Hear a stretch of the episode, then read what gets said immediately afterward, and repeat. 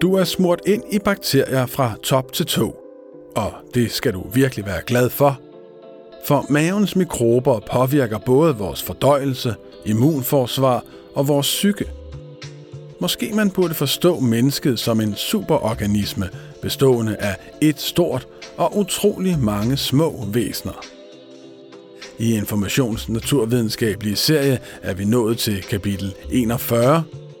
Mikkel Wurala og Johanne Pontoppidan Tuxen står bag.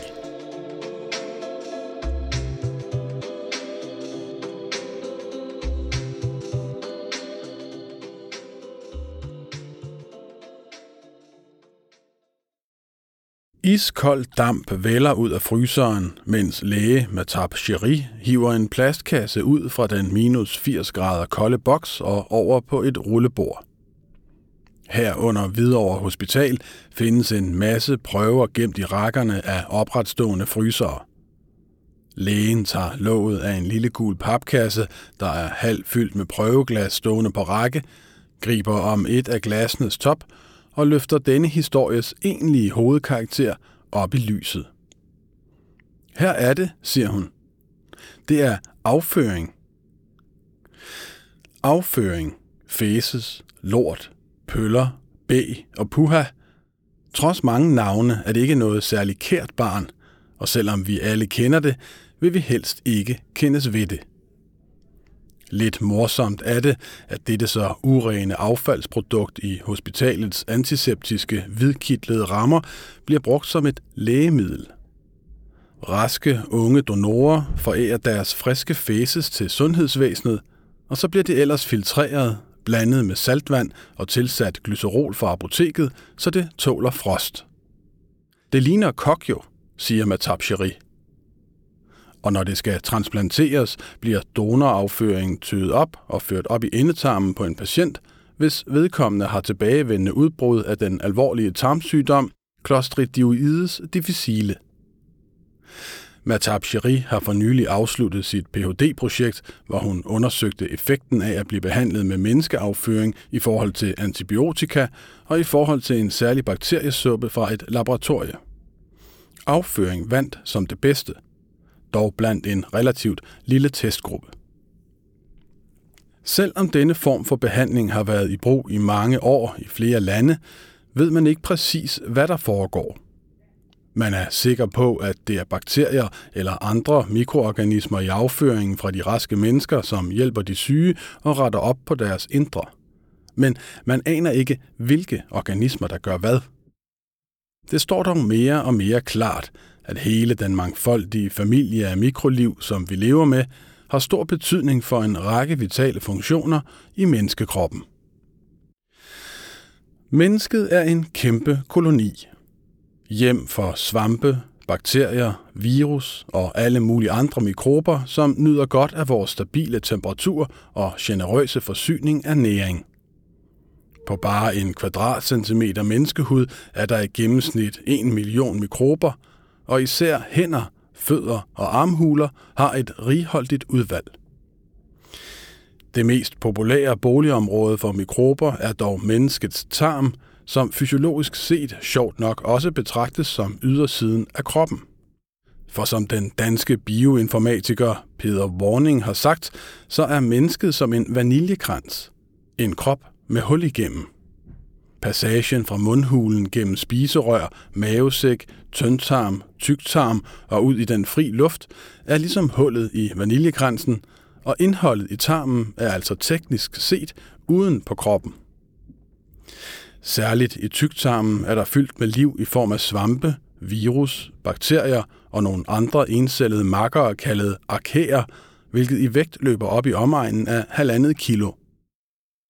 I antal taler man om, at der bor 50.000 milliarder bakterier fordelt på mere end 500 forskellige arter i menneskets tarm. Men der er stor variation fra menneske til menneske. Særligt gennem de seneste 10 år er forskningen i det såkaldte mikrobiom eksploderet.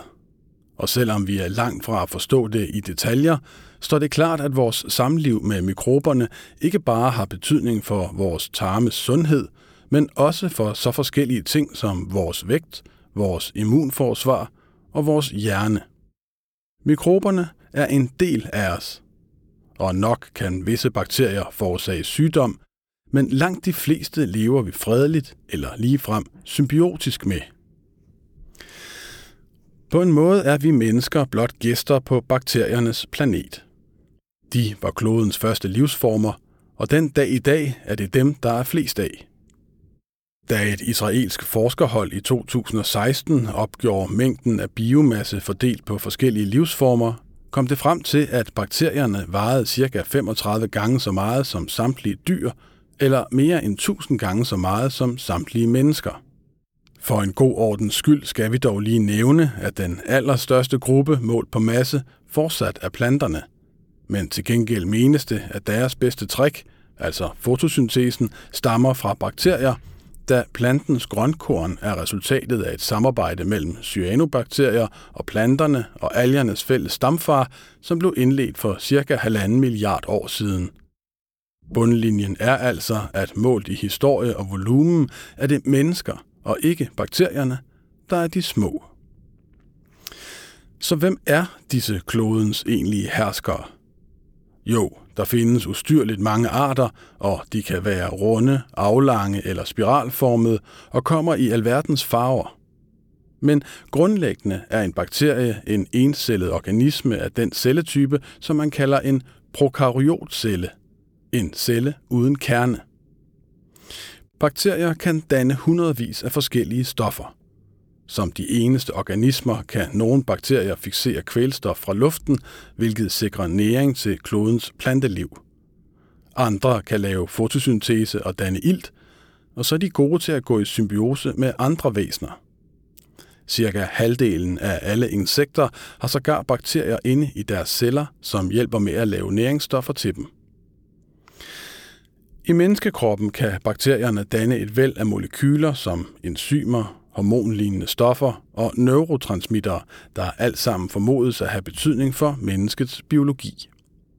En menneskekrop består af mellem 50 og 100 billioner menneskeceller, men der er altså mindst lige så mange mikrobeceller på mennesket. Så måske bør man anse menneske- og mikrobiom som en superorganisme bestående af et stort og utrolig mange små væsener.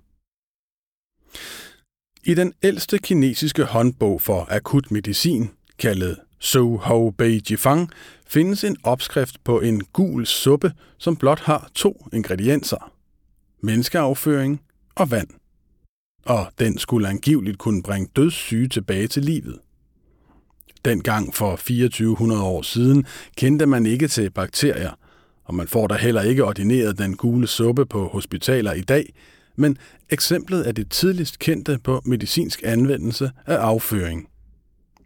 Et andet kendt eksempel stammer fra 2. verdenskrig, hvor der udbrød dysenteri blandt vestlige tropper i Nordafrika, og de lokale beduiner forklarede, at de undgik den farlige sygdom ved at spise frisk kamellort, så snart symptomerne dukkede op, hvilket faktisk har vist sig at være en gangbar løsning da der her findes bakterier, hvis enzymer dræber de sygdomsbakterier, der forårsager dysenteri. Den første, der mere systematisk interesserede sig for menneskets mikroorganismer, var den østriske læge Theodor Escherich. I 1880'erne undersøgte han børns afføring og fandt en række bakterier, heriblandt E. coli, som faktisk er opkaldt efter ham.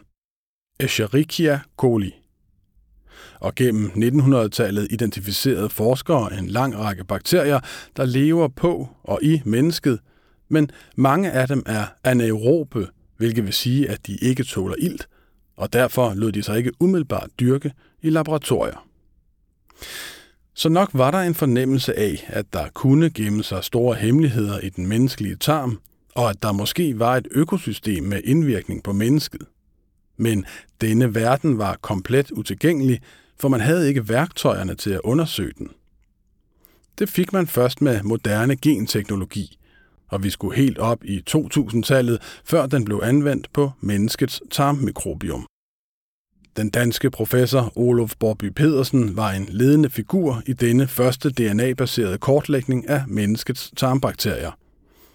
Han tog midt i nullerne flyveren til Kina med nedfrossen afføring fra 86 voksne danskere som en del af et kæmpemæssigt europæisk forskningsprojekt med et 60 millionbeløb i ryggen. Kun i Kina havde man dengang kapaciteten til at DNA-sekventere så store mængder biologisk materiale, ligesom der skulle bruges enorme mængder datakraft til at ordne informationerne. Ingen mente, at vi kunne klare opgaven, for der var aldrig lavet så stort et projekt før, husker Olof Bobby Pedersen i dag. Men det kunne de. Resultaterne blev offentliggjort på forsiden af tidsskriftet Nature i 2010 under overskriften Vores andet genom, med henvisning til den 10 år ældre kortlægning af menneskets eget genom. 3,3 millioner forskellige bakteriegener havde forskerholdet identificeret i de 86 prøver. Og tallet dækkede over en enorm diversitet, for i gennemsnit bidrog tarmens mikroliv med 800.000 bakteriegener i hvert menneske, der i egne celler altså har i omegnen af 20.000 gener. Og det er betydningsfuldt, for som Olof Bobby Pedersen siger, et gen er et gen, det bliver omsat til proteiner, der påvirker os. Det store spørgsmål er nu, hvordan?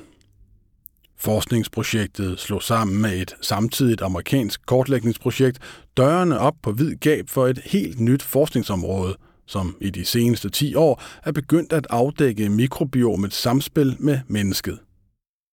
Ifølge Olof Borbid Pedersen er det, som om man har opdaget et helt nyt organ – og han peger på tre store områder, hvor der har været en række gennembrud det seneste årti.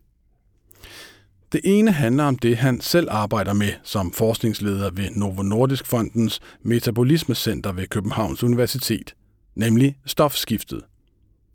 Mikroberne bidrager til at fordøje en del af den mad, vi spiser, men ikke selv kan fordøje.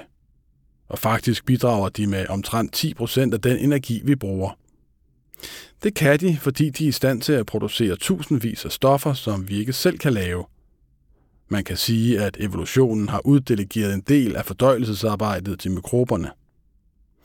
De mange stoffer, de producerer, såsom fedtsyre, gallesyre og hormoner, har vidtrækkende betydning for vores sundhed langt ud over deres virkning på stofskiftet. Desuden har selve sammensætningen og funktionen af bakterierne til sydenladende stor betydning for, hvem der bliver ramt af livsstilssygdomme som overvægt, diabetes 2 og overforkalkningssygdomme. Et andet kæmpe forskningsområde handler om påvirkningen af immunforsvaret, for mikrobiomet har betydning for den såkaldte immunkompetence, altså hvor godt forsvaret virker. Mennesket får tilført sine allerførste mikrober ved selve fødslen – både fra fødekanalen og fra området omkring morens endetarm, og de ender i barnets tarm, hvor de går i gang med at optræne immunforsvaret i at kende forskel på gode og skadelige mikrober. Det sidste store hovedområde handler om samspillet mellem mikrobiom og hjerne, og resultaterne herfra stammer mest fra forsøg med mus og rotter. En række forsøg synes at vise en sammenhæng mellem deres tarmbakterier og adfærd. Forskellige sammensætninger af mikroliv i tarmen kan tilsyneladende gøre dyrene mere ængstelige, overmodige, nysgerrige eller påvirke deres hukommelse, hvilket kan have ret vilde implikationer for forståelsen af psyken. Forskningen forsøger nu at identificere, hvad det er for stoffer fra mikrobiomet, der påvirker hjernen, og hvordan. Med andre ord står forskningen i dag ved foden af et meget stort bjerg af spørgsmål, som kan bestiges over de næste mange årtier. De store gennembrud har samtidig sat fokus på en række problemer. For det ser ud til, at der også er en slags biodiversitetskrise i menneskets tarme – et dansk studie fra 2013 viste, at hver femte af de undersøgte havde omtrent 40 procent færre forskellige bakteriegener i tarmen end de øvrige, og de bakteriefattige led i højere grad af overvægt, inflammation og insulinresistens, der er et skridt på vejen mod diabetes 2 og overforkalkningssygdomme. En væsentlig årsag til nedgangen mistænkes at findes i de lægemidler, der i overvis har været betragtet som en mirakelkur og har reddet millioner af menneskeliv, nemlig antibiotika. De udmærker sig ved effektivt at dræbe bakterier uden at skade menneskets celler, hvilket er utrolig heldigt, når man er ramt af en infektion, men mindre heldigt, hvis man er en godartet bakterie i menneskets tarm. Faktisk er de patienter, der bliver inficeret af Clostridioides difficile, tarmsygdommen fra artiklens begyndelse, oftest ældre mennesker, der har været indlagt på grund af en helt anden infektion og har fået en ordentlig omgang antibiotika, der har tyndet ud i gelederne blandt de venligsindede bakterier. Det skaber rum til, at den skadelige C. difficile bakterie kan slå sig ned og trives. Udforskningen af mikrobiomet har fået nye facetter til billedet af menneskets forhold til bakterierne, og det står klart, at vi ikke blot bør se dem som vores fjender, for de er ofte det modsatte. Hidtil har fjendskabet dog fyldt mest, og historien om striden med bakterierne rummer store erkendelser og enorme videnskabelige fremskridt, så den fortæller vi i næste uge.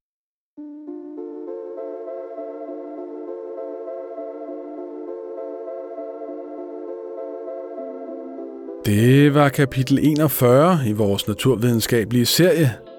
Hvis du har lyst, må du meget gerne gå ind og tildele os nogle stjerner, og måske endda skrive en lille kommentar derinde, hvor du lytter til din podcast. Serien hedder Vi fortæller naturvidenskaben forfra, og den er støttet af Carlsbergfondet. Mit navn er Rasmus Bo Sørensen. Tak fordi du lyttede med.